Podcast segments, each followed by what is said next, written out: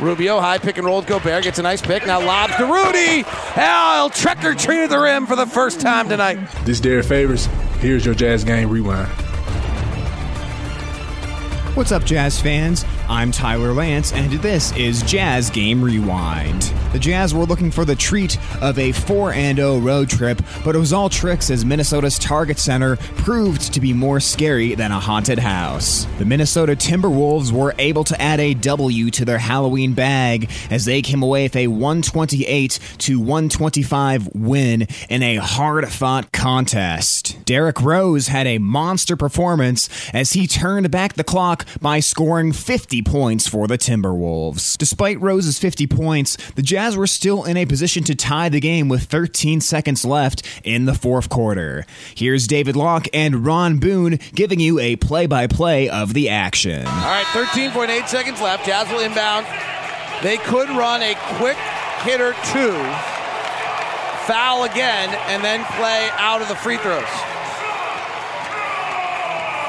The other thing, if you don't do that, you shoot the three, try to get the offensive rebound, but you want to shoot that with enough time to throw it back out for another three. Well, that's what I was thinking, the three.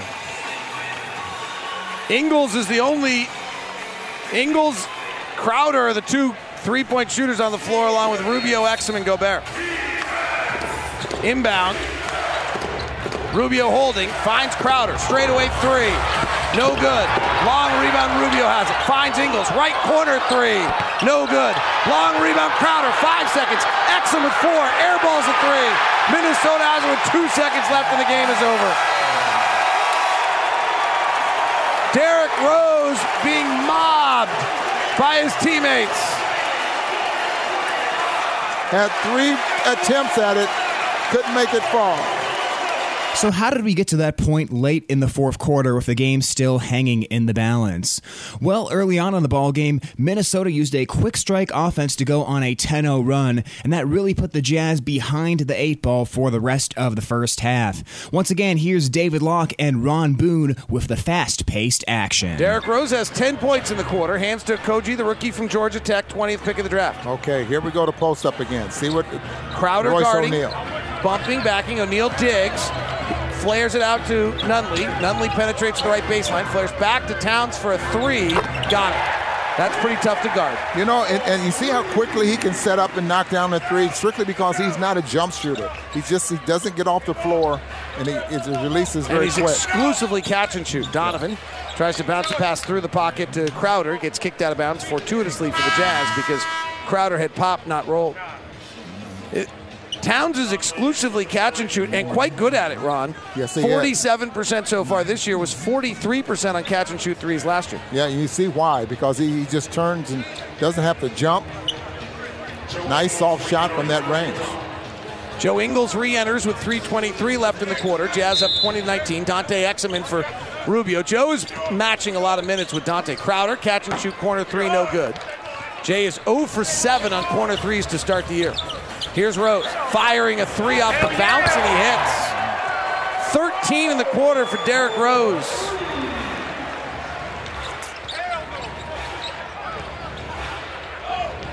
Favors swings left side to Donovan. Guarded by Koji, comes back over the pick, fires the three, misses. Donovan 2 of 8 here in the quarter. Rose, guarded by Dante. Bounce pass to a rolling Towns to the rack, lays it up and in. Minnesota leads 24-20. Dante with gold shoes, brings to the front court, swinging to Joe.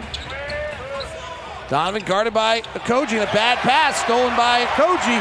He's going to dunk it on the other side. It's 26-20, a 10-0 run by the Timberwolves. Timeout, Quinn Snyder.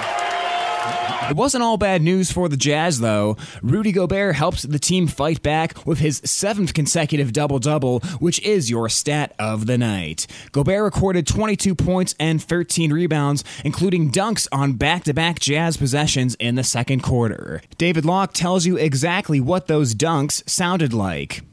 Trailing is Gobert. Spacing's not good right now. Jazz get it spaced out. Ingles comes to get it. Can't. Allen, second guy through, takes a left-hand dribble into the paint, throws to the corner to Niang. He penetrates, gives to Gobert. Third dunk of the night for the Jazz. That one was easy. Dante lobs to Rudy. Another slam dunk. Third dunk of the night for Rudy. Fourth dunk by the Jazz, and it's 37-29. Rudy Gobert continues to spook opposing defenders as he and the Jazz continue their all-out attack on the painted area.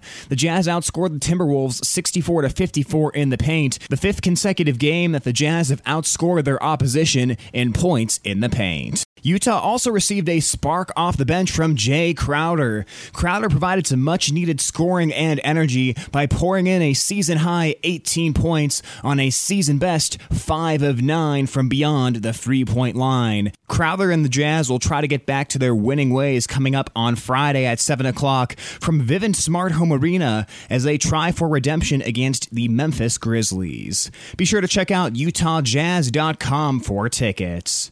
If you haven't quite had your fill of Halloween candy and Jazz basketball yet, I can't really help you out with the Halloween candy part, but I can tell you that David Locke bullet points his thoughts on emptying the noggin, and David and Ron Boone break down the game on the postcast. Both can be found on lockedonjazz.net. That does it for this edition of Jazz Game Rewind. I'm Tyler Lance, signing off and saying, Go Jazz. Lob to Gobert off the inbound, perfectly executed by the Jazz. Donovan Mitchell played ring around the posy, and then with a little hocus pocus, Rudy Gobert popped wide open for the dunk.